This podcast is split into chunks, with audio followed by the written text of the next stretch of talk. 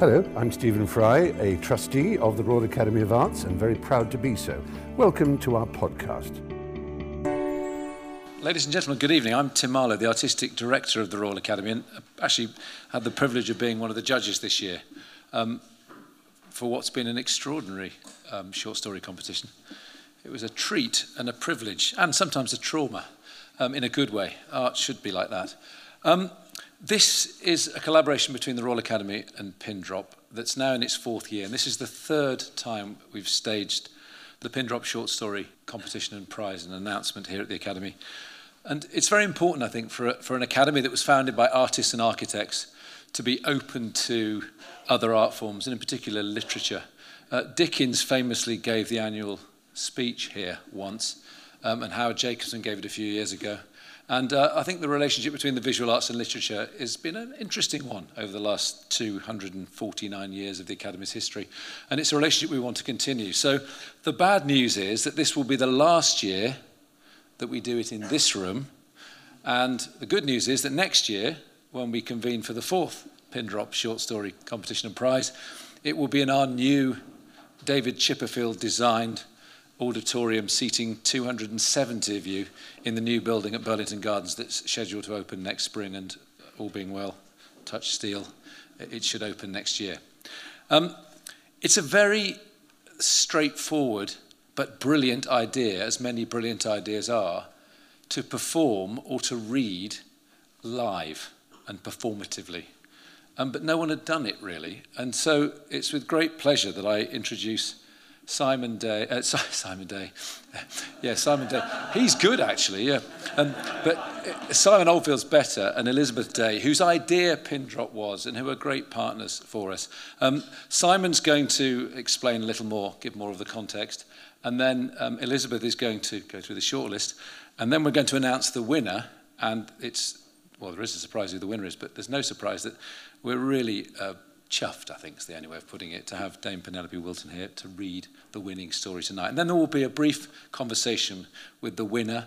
Um, this room was the, the place in which the first public reading of Darwin's Origin of the Species was ever given. So no pressure to anyone who's got to do a reading in this room, but I know Penelope will manage that. But we're going to do a brief question and answer with the winner. There'll be a chance for you to um, ask some questions from the floor, and then we'll all retire for a very well-earned drink. So without further ado, Elizabeth Day, but before that, Simon Oldfield. Thank you. Thank you, Tim. That was a really wonderful introduction. Um, yes, I'm Simon Oldfield, and it's a great pleasure to be back at the Royal Academy of Arts for the third year of the RA and Pin Drop Short Story Award. It, as Tim said, it forms part of an ongoing collaboration between Pin Drop and the Royal Academy. And this provides a showcase for excellent short fiction. So it's really wonderful to be here this evening.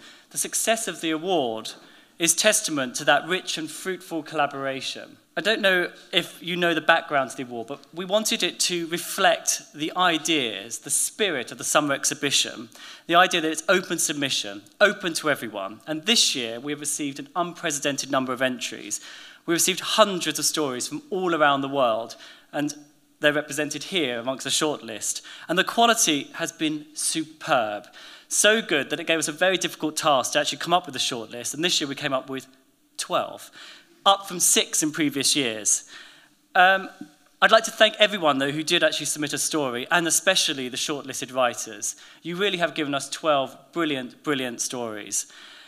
I'd also like to thank Dame Penelope Wilton for being here this evening to present the award and for being such a champion of the spoken word. Thank you, Penelope, and I'm looking forward to hearing you read the short story, The Winner. And I'd also like to take the opportunity to thank Audible for supporting the award, the amazing teams at RA and Pin Drop, and a special thanks to Dame Siân Phillips, who's sitting here this evening, who so kindly invited Penelope Wilton to present this year's award. So thank you, everyone. Congratulations to all of the shortlist. And I hand you over now to Elizabeth to take you through all those shortlist stories.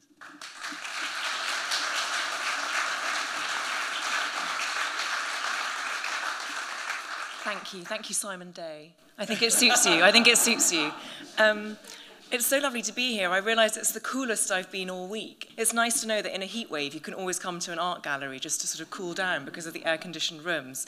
It's also lovely to be here celebrating something which is about the power of art and the power of the spoken word um, in such globally uncertain times. Um, it's, it's good to remember that there are some wonderful things to celebrate, um, not least our not so short shortlist. But Simon is absolutely right. The quality was completely superb and I know it's something of a cliche to say that when you're a judge on a prize, but I really do mean it this time. It was both an honour and a privilege to read all of your stories. The shortlist was Anna Stewart for The Way I Breathed, Anne O'Brien for These Silver Fish, Carol Farrelly for Emergency, Cherise Saywell for Morelia spilota, Craig Burnett for Feathers Thick with Oil, Douglas W. Milliken for Heart's Last Pass, Emily Bullock for Freshwater, Honoria Byrne Rafferty, Jared McGuinness for Rough Beasts, Joanna Campbell for Brad's Rooster Food, Melanie Whitman for Undine, and Rebecca F. John for Paper Chains. I think the range of the titles there gives you a sense of the range of the stories. We were taken from Denmark to America to Australia to Ireland and back again to England. And all of the stories were powerfully written with great poignancy, humour, and wit. And I think those qualities also apply to the wonderful Dame Penelope Wilton, who's about to come on stage. Uh, known to so many of you for her role in Downton Abbey, but also a terrific stage actress and the recipient of six Olivier Award nominations. And a film actress too. Um, she starred in one of my favourite films of all time, Clockwise, with John Cleese. Um, but more recently, Pride and Prejudice, The Best Exotic Marigold Hotel, and she's just finished completing a film. And um, it is a great honour to have her here. She's a terrific champion of the spoken word. So without further ado, please welcome Dame Penelope Wilson to the stage.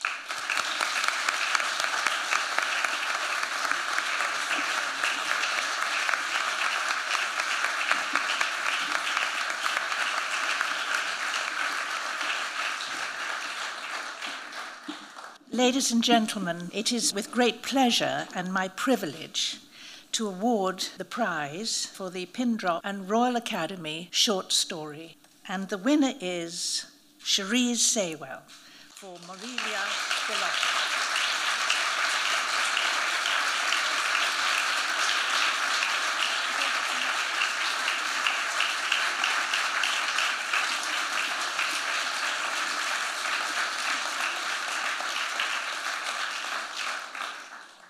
And now, Cherise and everybody else, I am now going to read the winning short story, Morelia Spilota, by Cherise Saywell.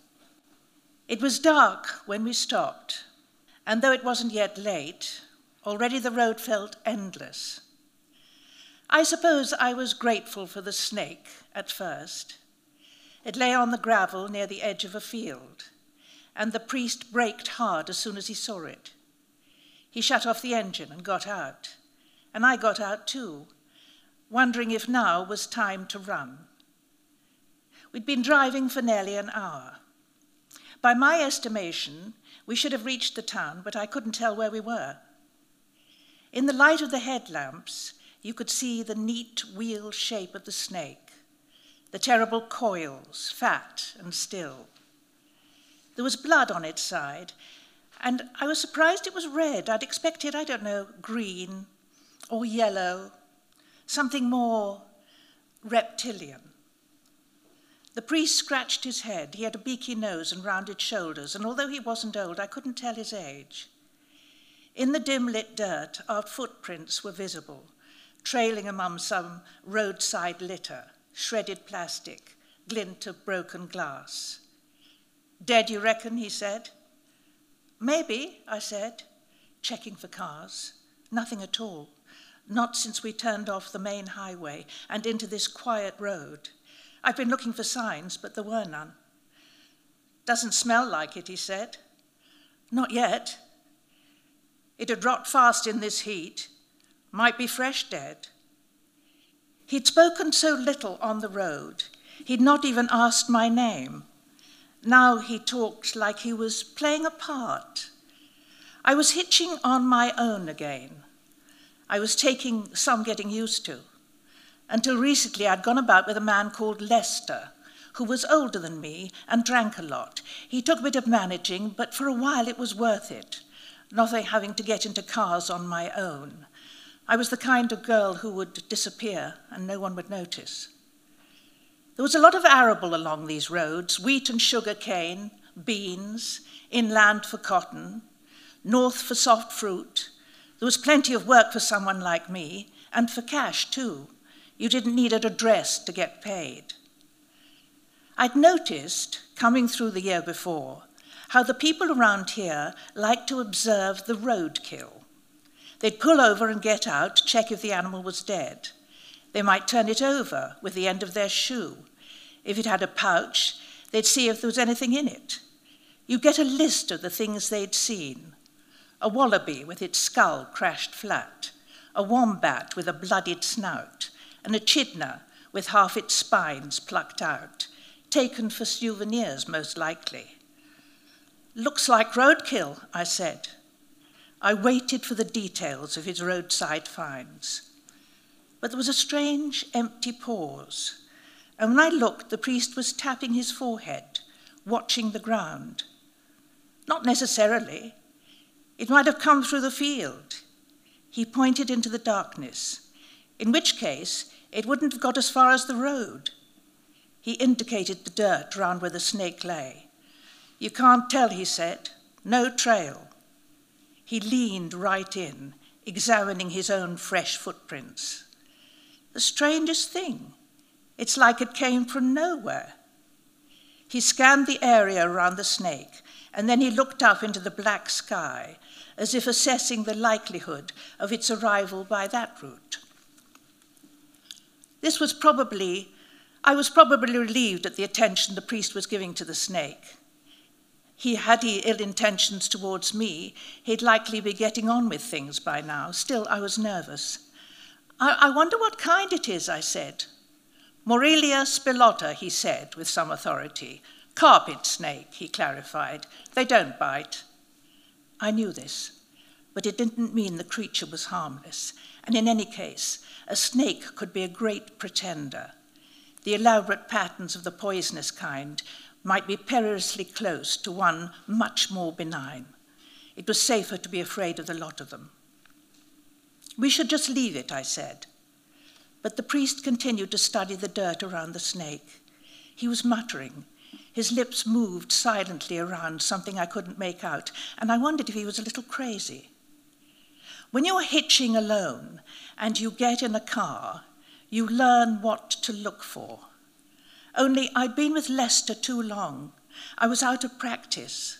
I'd seen black cloth, a cross, a square white collar, or maybe this man's collar was cut out of card, his shirt adapted from something plain and black from Woolworths.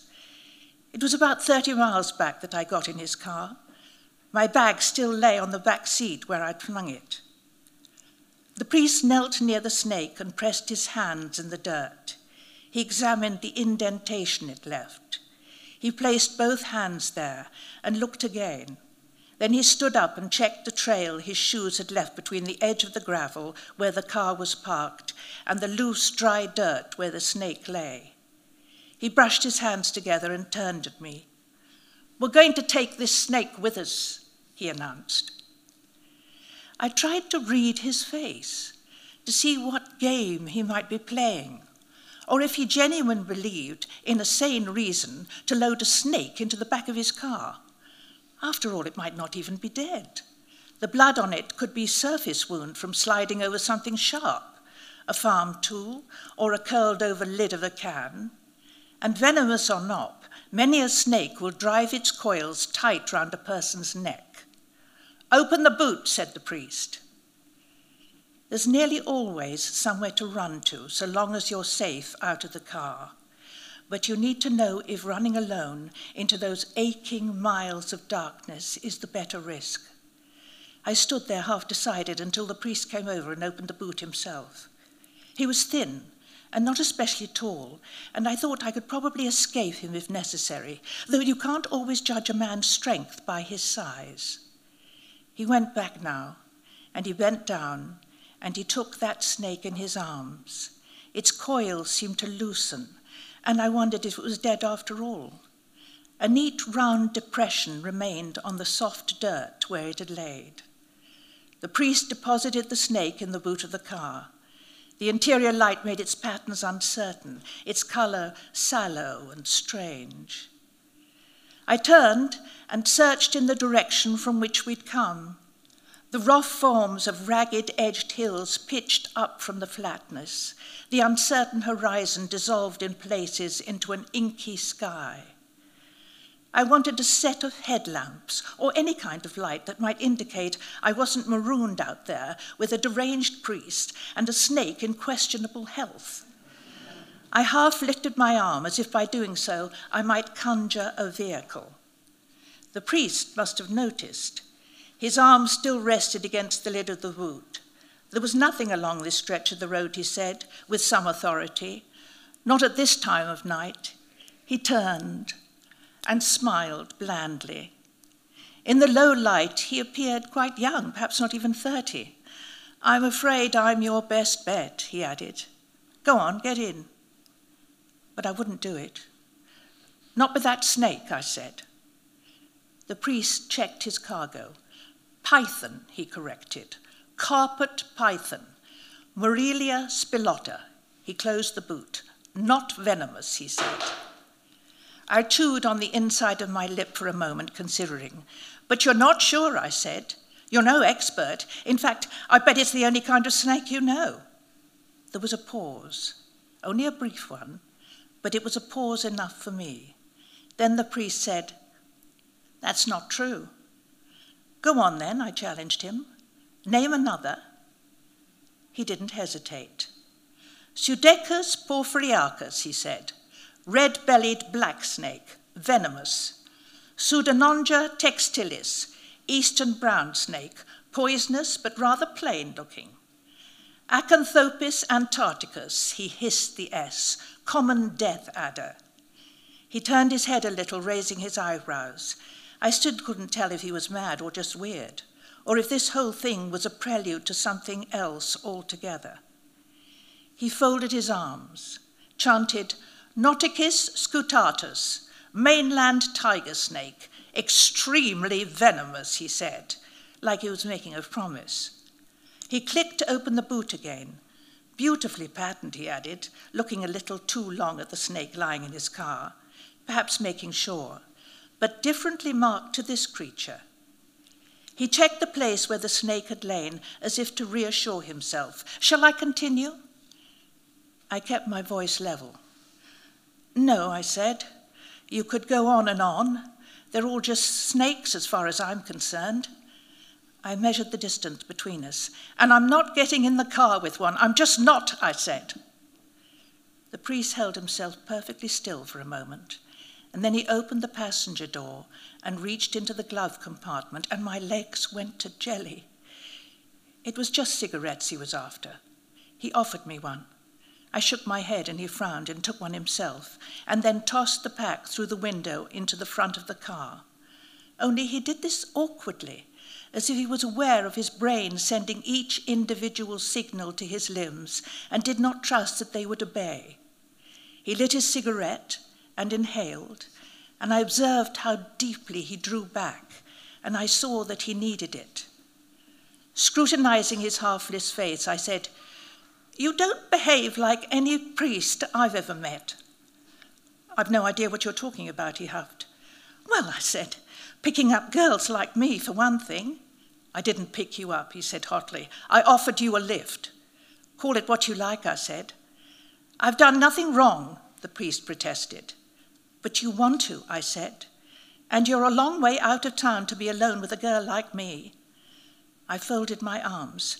People around here might be interested to hear about your night rides with hitchhikers. The priest held himself perfectly still. Can I have a cigarette now? For a moment he didn't move. His face was shrouded, and I couldn't tell what he might do. And then he went back to the car and fussed about in it in the semi darkness, retrieving the packet. He held it out to me. His hand was shaking. I took one and he offered me a light, but I said no thank you and I put the cigarette in the pocket of my t shirt. I didn't want to smoke. I just wanted to watch him fetch me one, and I wanted him to understand this. Something came over him then, and I did not anticipate the speed of it. He seized the back of my t shirt, the thin fabric, and my bra strap, too, were bunched tightly in his grip, and he handled me round the back of the car. And when I was before the snake, he prodded the air above with the fingers that still held the cigarette. It will only hurt us if we let it, he said. Touch it. Go on. The snake lay perfectly still, and the priest's grip on me did not loosen. It seemed best simply to do as I'd been told, so I put my hand out and I touched that snake. And although it felt slippery, it was not smooth in a way I expected.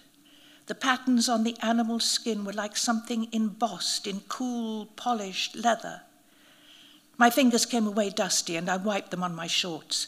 But right then, at that very moment I did this, the snake flicked its tongue and gently, almost imperceptibly, it drew its coils in on itself. The priest about jumped out of his body. You can let me go now, I said. I wasn't sure if he would, but he did. So I said, Now it's your turn. But I've already touched it, he protested. I just carried it to the car. He was unsettled, but it wasn't enough for me. I wanted the pleasure of making him do something he didn't want to. When you thought it was dead, I taunted, are you afraid? A man of God shouldn't be afraid. I said a man of God like someone who knew better. At this, the priest threw down his spent cigarette. I have nothing to fear, he announced, and he swished his hand along the length of the snake. It was done with a flourish, like a performance, to demonstrate fearlessness, I suppose, though he might simply have wished to better my tentative prod. In any case, he must have moved too quickly, because at that very moment he swept his hand over the snake suddenly and without warning. It lifted its head, and in a brief, darting movement, it speared itself at his fingers, then sank back into its own shape. It may have even hissed. The whole thing was so fleeting, I'd have wondered if it had happened at all, except that the priest screamed, clutching his hand. Oh, God, he moaned. His face was like wax. A fine, dark lacework of blood patterned the skin of his finger. He sank to the dirt at the back of the vehicle. The still air seemed to massage the darkness. The outline of a nearby ridge leaked into the sky. I stood over the priest and moved my sandal feet about in the loose gravel at the edge of the tarmac. I was caught somewhere between triumph and contempt. I thought you said it wasn't venomous, I smirked. The priest didn't answer. His breath came fast and shallow in the hot, still night. I prodded him with my foot. If it's not venomous, how come you're poisoned? He cradled his injured hand. His eyes moved, but nothing else. He raised them to mine. There was no trail, he said. How could that be? He lowered his eyes. I was merciless. Are we far from town? I demanded. Half an hour, maybe, he murmured. It was half an hour from where you picked me up, I said, and we'd been driving a good deal longer than that. The priest seemed to tip a little to the side. His head drooped. Yes, he said, I know. I shouldn't have brought you this way. A drop of blood fell to the dirt, and in the flat, strained light, it was the wrong colour. I squatted beside him. I smoothed my hand over the fine hairs on my arms and I watched him. I just can't work out how it got there, he said. It doesn't really matter now, does it? I folded my arms. He sniffed and angled his bony shoulder so he could scratch at his cheek with it. But did you see the size of it? he said weakly. And no trail. No trail. It's not possible. But that's not why you stopped, is it? I said. I don't know why I stopped, the priest replied. And I saw that this was true. Well, I said dryly, you shouldn't have put that snake in your car. I just wanted someone to see, he said. Who? Anyone. He slumped. They like to look at things like that round here. They like to look at roadkill, I said. They don't care what it's called in Latin. The priest leaned back and closed his eyes slowly, as if he was shutting them from everything he'd ever hoped for. His forehead and his neck were damp with perspiration. The light that leaked from the interior of the car caught the shine of it. Without opening his eyes, he whispered, They probably wouldn't look at anything I showed them anyway. My stomach did a sort of flip flop. How young he looked, not 30. That, that old? At that moment, he didn't look even 20. He seemed younger than me. His hair was damp and curled around his forehead. He plucked at the white rectangle of his collar as if he might stop pretending if he'd only take it off, but he was shaking too much, so he gave up and let his hand rest in his lap. He tipped his head back and swallowed, and shadows shifted over his skin. I imagined him propped up against the bumper, skin blue and marbled. Or maybe he'd tip over in the dirt as his strength drained away. I wondered who would stop for him, or if anyone would. Where might I be by then? I heard myself speak, and I could have been someone else. My voice was so thin and so cautious. You were probably right, though, I said. It doesn't look deadly. Maybe I could draw off some of the venom. The priest seemed to have sunk even further into himself. I don't know how, he said. I waited. He waited a moment. You don't see many snakes where I am from, he added. Where I'm from, I told him, there are plenty, but we don't pick them up. I got onto my knees and I put his finger in my mouth, tasting the tang of the blood and the tar of the fag. I thought I should taste something else too, something poisonous, sour, bright yellow, I imagined, or milky and bitter. But when I drew from the wound, there was only blood and an angled edge, sharp and foreign. I released his hand. Ah! I ran my tongue along the roof of my mouth. Then I ran my finger over his injury, and I felt it again, long enough to pinch out easily. Glass. It must have been lodged in the skin of the snake. Gently, I prized it loose. Look, I said, holding the fragment up in the light. You've not been bitten at all.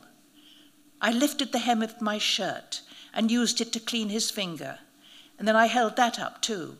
See? I can't explain what happened next, except that the colour returned to his face, and there was something in his expression like he'd found a thing he'd given up for lost. And I wanted a bit of that. He laughed, and I laughed with him. And then, without missing a beat, even without thinking, I put his finger back in my mouth.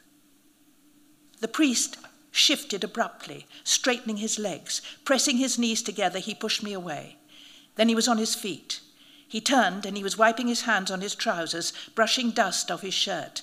And I felt as if he was already far away from me, accelerating along a slip road that would take him fast into his future. Whatever he might have wanted when he picked me up, he no longer did. Whatever he had hoped for, or not admitted he wanted, but half hoped for anyway, something had shifted, a new kind of something had replaced it. And I felt inside me an absence, an emptiness, the same as when Lester had fallen, rotten with drink by the roadside, his vodka meth scent, the heat of the sun. I'd hoped we'd be on our way north, where there were mangoes waiting to be picked and wrapped in squares of tissue, then gently laid in flagged wooden crates and shipped south. I'd hoped we'd get there quick enough to bag the best accommodation. I'd imagined us in a room, not a tent, with a bed and a cotton sheet to go over us both, and a window that looked away from the road and maybe onto some trees. But it had been a foolish thing to hope for. Right then, out of the darkness came bright lights, a heavy rising tumble, and a semi trailer hefted past. The car rocked with the force of the air the truck took with it, and the night whirled around us. The priest coughed as dust flew about, and he adjusted his collar. He put his hand up, perhaps to acknowledge that everything was okay, that we hadn't broken down, that we were merely being observing a roadkill. I watched the silty cloud billying into the footprints and sinking into the place where the snake must have lain while the vehicles passed, and the dust rose and fell, erasing the trail that the creature had left. I thought about how the priest had pushed me off, and how soon I would be getting in and out of cars with people who might want to talk to me, who might want to hurt me, or who might not even notice me, just let me out after 20 miles later and forget I'd ever existed. I wrapped my arms around myself. The priest was pressing at his finger where the glass had pierced him.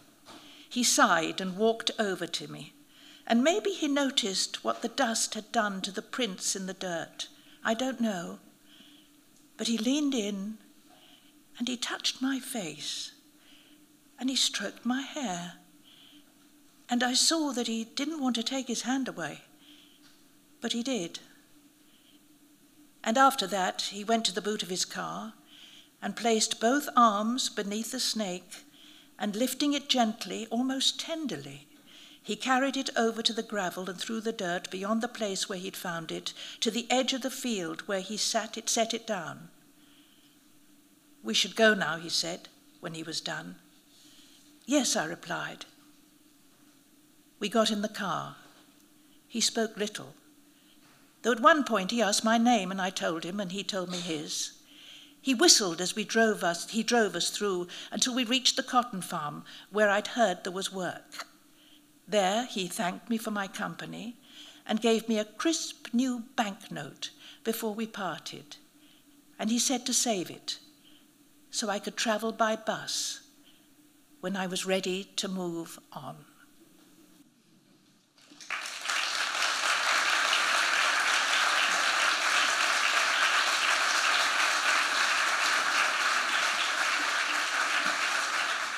Would you like to join us?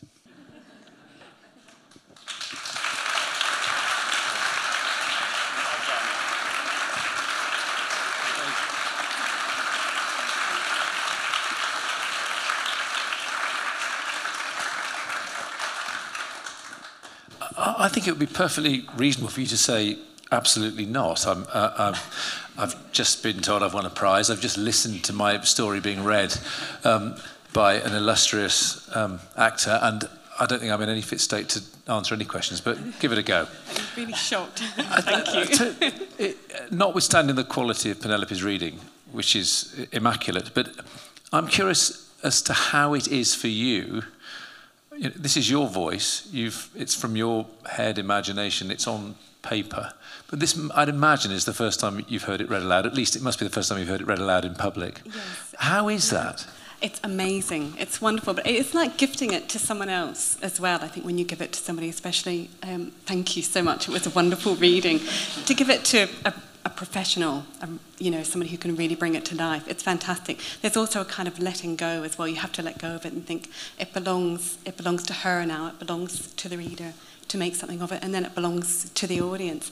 But I think that's a really it's a really important thing about creating anything, any kind of story or poem, or even a novel, something longer form. You have to let it go. You have to let go of it and say it belongs to them. It belongs to who is reading it uh, whether they're reading it out loud or whether they're just reading it for themselves. It belongs to them now. How does it change when you hear it, or does it change? It does change, yeah. But I really like, I really like the way you um, you sped up. You know, when she's touching the snake, those moments. Um, of, uh, of tension where I had written, I wanted longer sentences and I had read them aloud to myself because I wanted a kind of rhythm. And I was really pleased that, that you did that because that's I'd hoped for that. And I wouldn't have minded if you'd done something different because I'm sure it would have been fantastic. but it is, but it is videos. But there were other bits that I heard differently. I kept stumbling over the Latin when I would read it to myself at home to make sure it was reading well, but you didn't. It was. Thank you. I love how this has become a critique of the reading as much as your story, which is fantastic, which was amazing, by the way. Thank you so much again. Sorry, I just have to. I want to ask one question. The, the, the, the, the story is very layered, and there are lots of subtlety to it. It you know, really does feel like it's, you're unpeeling something as you go. And Elizabeth and I and Tim have all spoken about that aspect of the story. It Um, sloughs itself as it goes along. Yes, exactly. is that something that you did consciously, or is it something which Yes and no. Okay. It took a long time, and my friend Richard, who came with me tonight, read it at um, in the early stages, and uh, sometimes I would show it to Richard or to people in my writing group, and I would say, "Oh, this isn't. Is this working or is this not working?" And at one stage, I re-edited it, and Richard said, You've lost some of the energy of the earlier draft, so I'm just going to critique the earlier one instead. And, uh, and he was right, it had lost something, and I would have to rest it and then go back. And sometimes it was too overstated. It's taken a couple of years, that story. And I was speaking to one of the other uh, shortlisted writers. It might have been you, Anne, who'd said her story had taken like five years. Sometimes you have to rest a story. You yes. can't think, oh, it's going to have this, and it's going to have this, and it's going to have this. Yeah. I think because then it feels really uh, contrived. Yeah. I think sometimes it comes unconsciously. You can't program it. I think I speak. I can't speak for all writers, but I speak for a lot of writers. I think, and and when I say you can't, you can't really plan a story. Sometimes you just have to kind of let it come. Do you, that's a terrible question about where the starting point was, but uh, do you have snake phobia? Was the hitchhiking idea I, I the starting did point? when I was very young. Um, in my teens, I was in a car with a priest who stopped for a snake and put the snake in the car. Uh, I wasn't alone and I wasn't hitchhiking. I didn't live that kind of life. I did meet people who had lived that kind of life that the girl in that story does. But I was I was coming back. I used to work at the, the bingo in this town called Woodburn, and uh, and we would drive back to Coraki. And he stopped to pick up the snake. And I was in the car with my boyfriend actually because my, my boyfriend was from the city, and he was cursing. He was going, "What are you doing, putting snake in the car?" And the priest had grown up on a farm, and it was. I still can picture what the snake looked like, but there's none of apart from the image of the snake. There's nothing from that actual you know, from those circumstances in the story, it, I, it became something different. So Did, it did- did have blood on its side too. Oh, and, Yeah. and why did the priest in your life pick it up? He was a, a naturalist or a I curious? don't know, no, because he wasn't that kind of. He didn't love wildlife. He'd grown up on a farm, and he had that kind of rough edge. I think that some rural Australians have, and I grew up in rural Australia.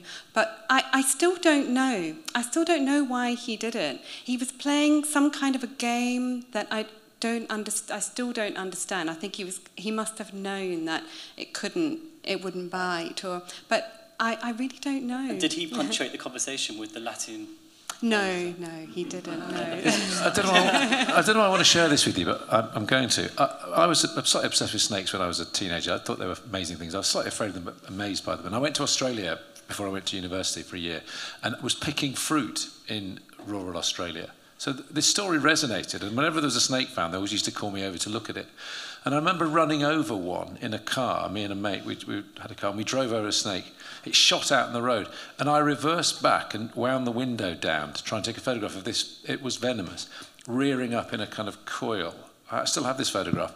And we were terrified. We got out the car the other side when we parked 10 miles down the road because we'd heard stories that I thought somebody thought there'd be a nest of them, that they could somehow get themselves wrapped around your wheel and people would get uh, bitten or whatever. They- they- That, that, I, didn't, I didn't think yours was a, a great story because it reverberated, but it's amazing how uh, something as kind of I mean, it's, it's not many people would think about writing a short story about someone who stops for a dead snake, but it's amazing how it resonates personally for people as well as it does universally for If we receive one next year Yeah, about a snake coiled around a wheel, I'm going to know where it came from now.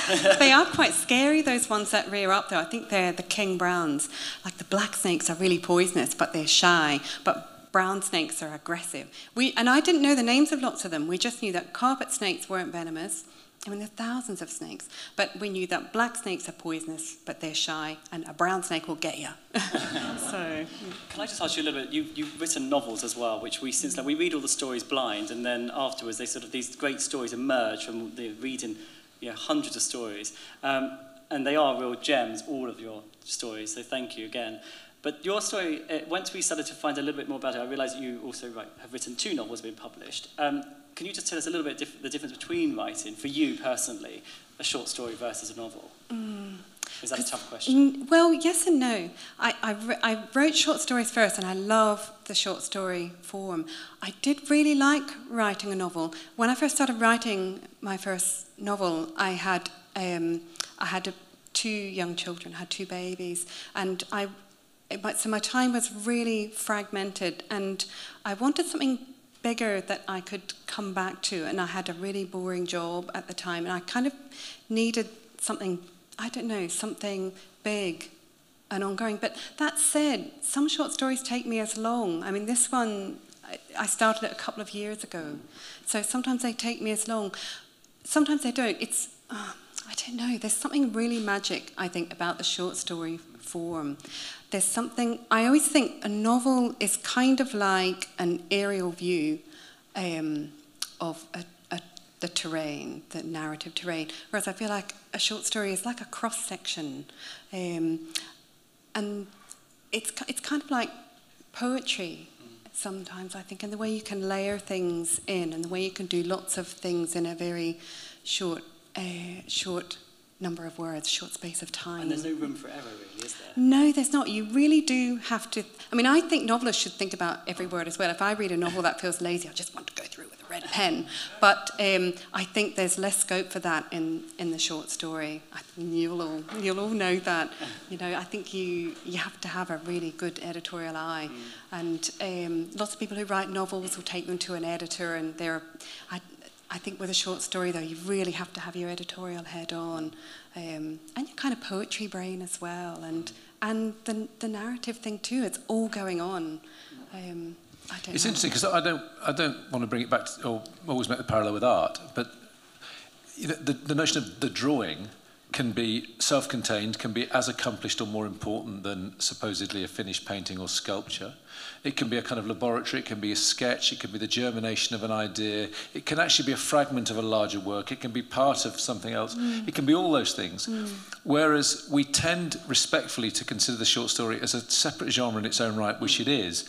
But it can be those other things as well, can't it? I mean, mm. I'm, I'm not saying in the case of this that it was a novel waiting to be made, but it could have been episodically part of a novel. It could be the beginning of something. It could be the end of something. It as well. feels like it could be bigger, doesn't it? Yeah, I think. yeah. Yeah, I really like that challenge of distilling, though, distilling something to its to to its essentials.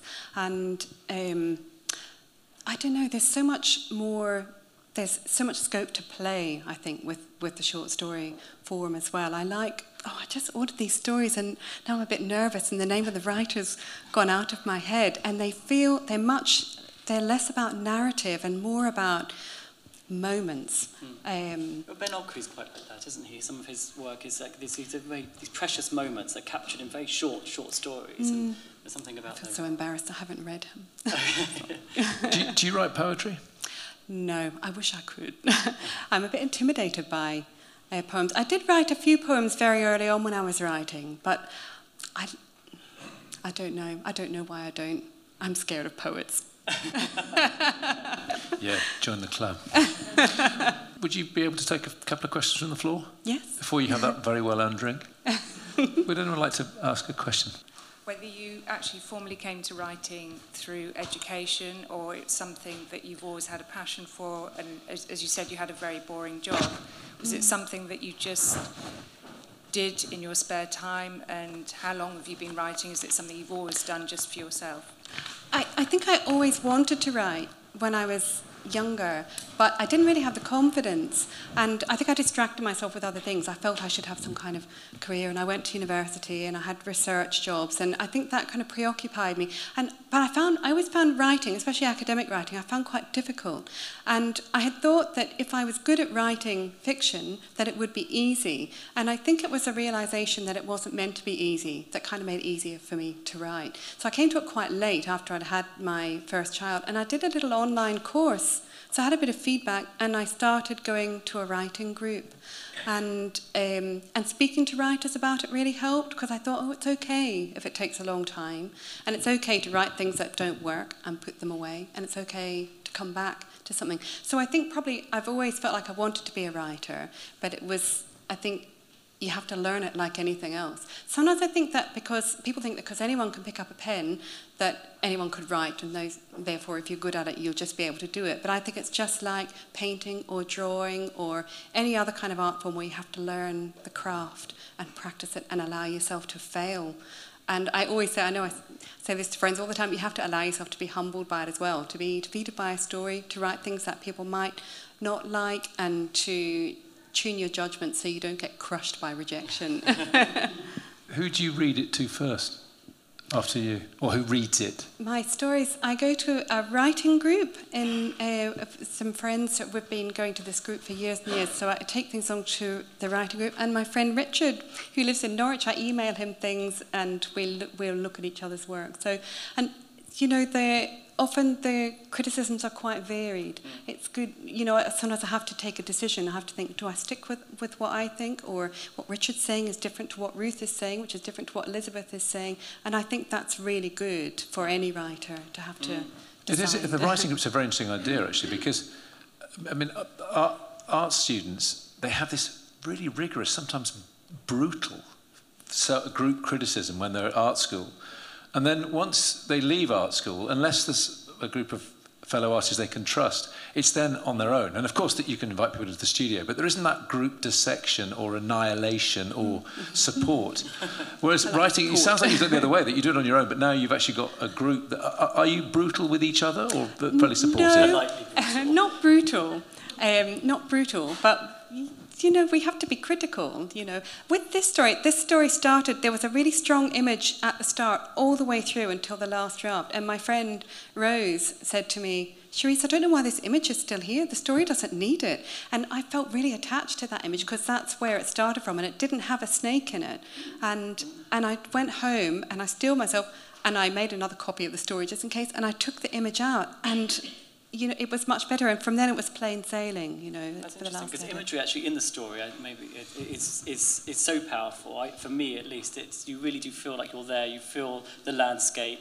And uh, when I read it for the first time, it was that, that, that, sort of that the, the, the lorry zooming past and that swoosh of air, which mm. kind of clearly cleared it metaphorically and, and, and really in the story. And I thought that was a really powerful moment. There's a very clear image that kind of conjured up at that moment for me, at least. Mm. Um, but there are other moments which are very powerful. Mm. That thing about it's a cliche now for writers, that kind of killing your darling. So it's true that image at the start. I mean, I was so attached to it, and mm. it you know it needed someone else to say, "Jesus, Cherise, get over it. Just get rid of that.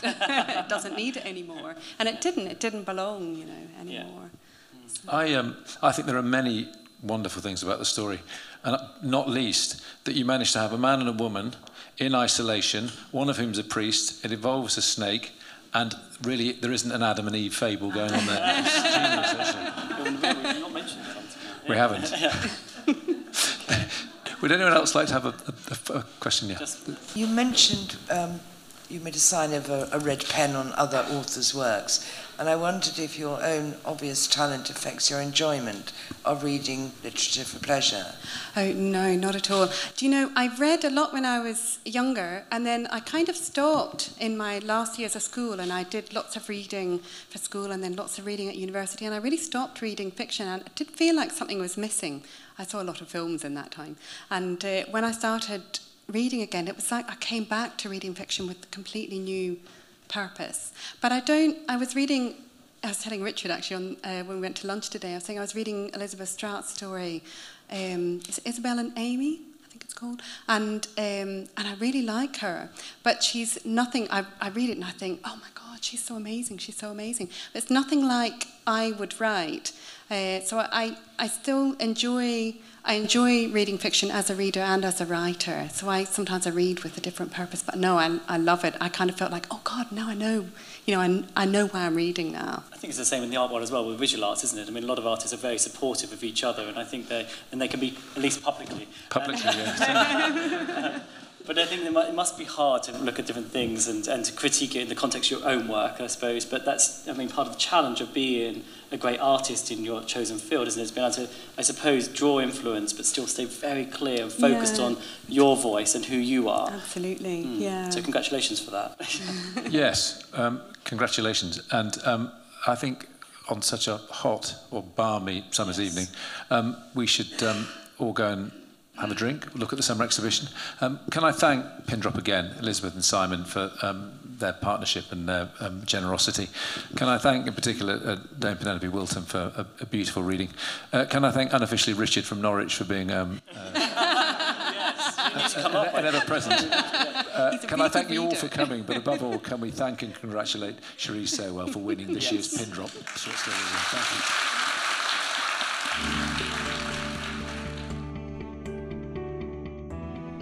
Thank you for listening. For more information about the Royal Academy, please visit www.royalacademy.org.uk.